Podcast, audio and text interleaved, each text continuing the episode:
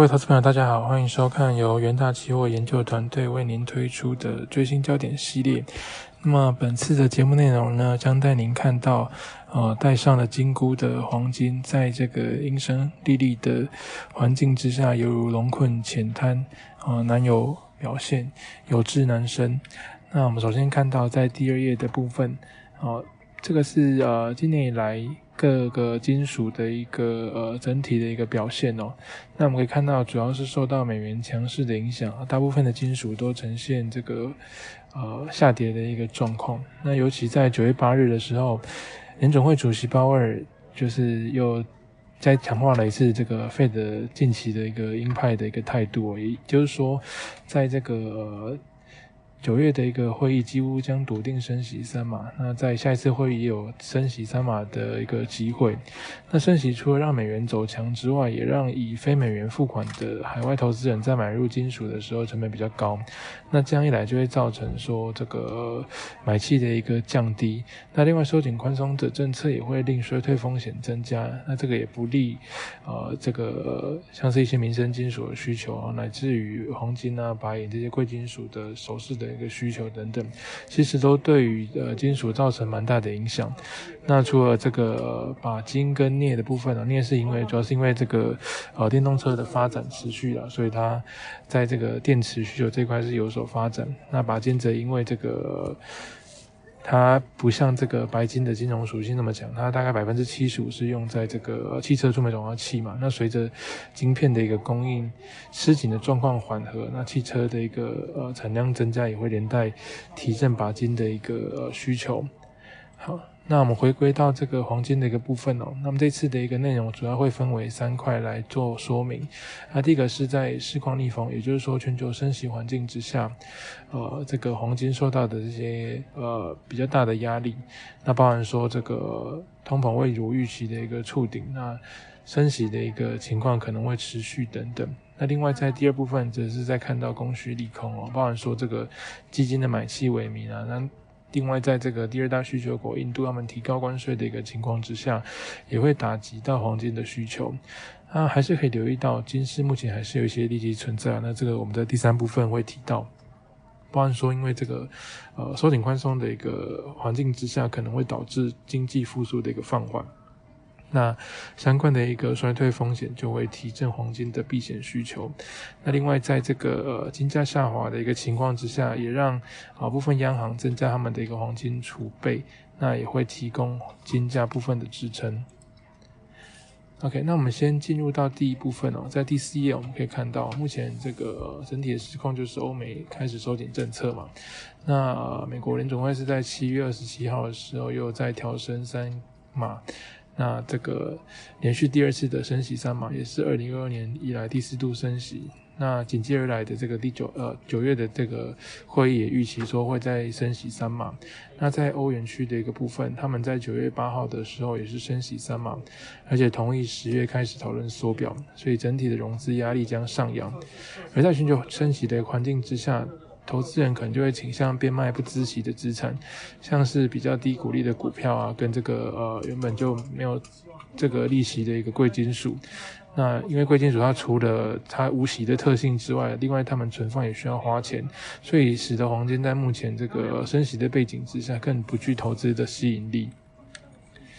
OK，然后在第五页的部分，我们可以看到，在这个升息的背景之下，当然也代表说实质利率的走高了。那近期的一个美债实质值利率大幅走扬，是呃突破前高，那主要是因为这个 Fed 的鹰派基调嘛。那压抑市场对于经济衰退风险感到的不安，值率上升啊，代表持有黄金这类不孳息资产的一个机会成本是增加的。那呃，美国经济的一个相关数据显示说，目前这个美国经济还算稳健，也不利黄金的避险支撑。那二零二二年至今，费德已经升息九码，再加上说费德官员不断透露出相关的鹰派言论，那这个都导致说美元是持续的一个维持高档，也让黄金倍感压力。那在第六页我们可以看到，这个是呃最新的一个升息几率图了。那目前看起来，这个费德在九月升息三码的几率是超过八成。那在呃十一月的会议的时候，还有机会再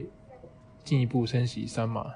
那再下一次会再升息两码。那所以，呃，最主要的一个原因就是在美国他们最新公布的一个物价指数的部分哦，是这个年增八点三 percent，都高于市场预估。那通膨没有像之前预期的一个触顶，更让投资人是就是去压住说美国联总会九月可能会更激进的升息。那在那个数据公布的当下，美元跟美国短债殖利率的骤升，也让当天的一个黄金期货是重挫了超过一 percent。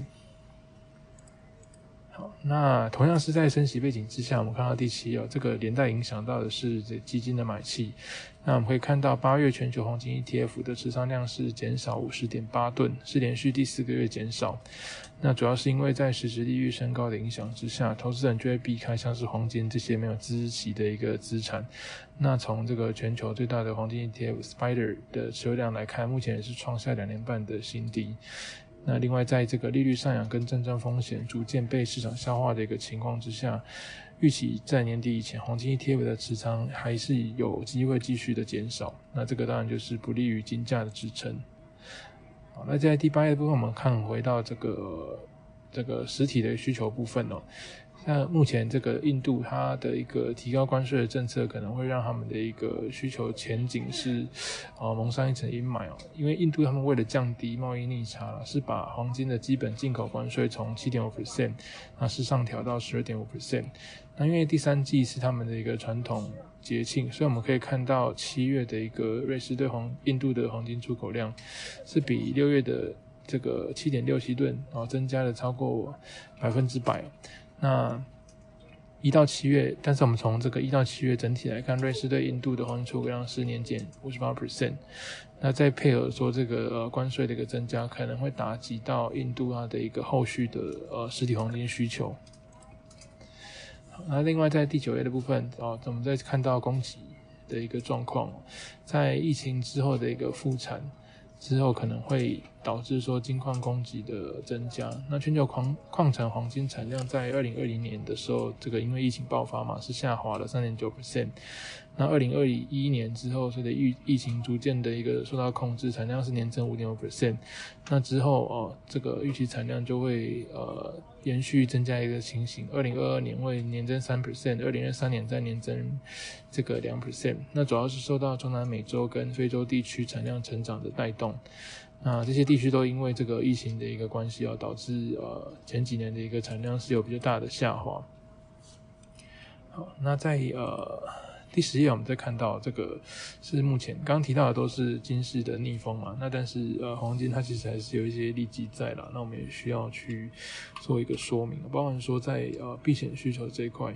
那当然因为这个全球收紧宽松的一个政策，那呃随之而来的就是会有一些这个经济复苏放缓啊，甚至衰退的一个担忧。那我们从这个呃。主要经济体制造业 PMI 来看哦，那欧美的八月制造业采购经营指数是失都是失速下滑的一个情况，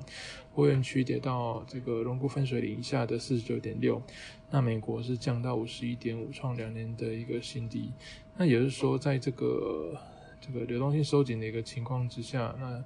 呃各经济体其实复苏的力道。哦，不像之前预期的一个这么强，那会引发一些相关的一些避险需求了。那从这个美国股市的一个部分哦，也是受到经济衰退担忧的影响，是有所走弱。那这个都有利增加黄金在避险魅力这块的一个吸引力。好，那在第十一页我们可以看到另外的一个。这个黄金市的利基其实是在央行的买气这一块哦。我们可以看到，根据世界黄金协会公布的数据显示，第二季全球央行黄金储备是增加一百八十吨，那整个上半年是增加两百七十吨。那这个最主要的一个原因，当然是呃，央行可能会需要增加不同的一个储备来规避呃目前市场上的一些这个衰退风险。那另外就是说，在呃金价下降的一个情况之下，也给予了部分央行增加他们黄金储备的机会，像是卡达它的卡达央行它的一个七月黄金储备是增加十四点八吨。那是创下他们历来最大的单月购买量。那另外，乌兹别克的一个黄金储备也是连也是连续两个月都增加了八点七吨。那所以在这个央行购金这一块是渴望提供黄金一些支撑。那整体来看呢，我们在第十二结论的一个部分，目前的一个呃黄金当然就是笼罩在这个升息前景之下，那要抬头可能不太容易哦。包含说这个呃美国九月可能在升息三码，那另外这个通膨预期的一个下滑，也削弱黄金的保值吸引力。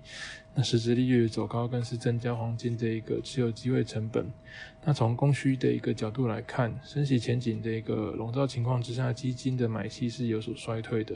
那印度他们为了控制逆差，呃，增加这个关税的部分也会损及他们的一个买气。那另外在供给面的部分呢，金矿在这个疫情这个逐渐受控之后的一个产量回升，哦，也是。提供了一些这个呃黄金它的一个利空的一个参考因素哦。那配合技术面来看，目前这个短期均线是呈现空头排列。那另外随机 K D 指标大概在低档位阶，M A C D 负状线的一个扩大，都呃显示说黄金在短线上可能延续弱势一个格局。所以我们整体来看，我们认为黄金在未来一段时间它的整体的一个走势可能会以偏空来看待。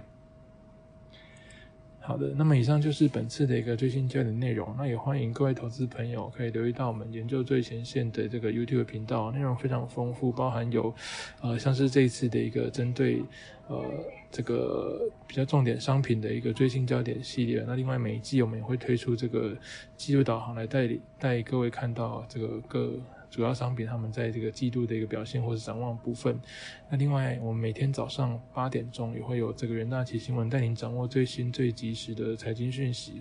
另外，对这个技术呃对城市交易有兴趣的朋友，也可以看到我们 Trade 的学院，包含有 Python 啊、Multi Chart 等等的一个城市交易。好，以上简报祝您操作顺利，我们下次的最新焦点再见，拜拜。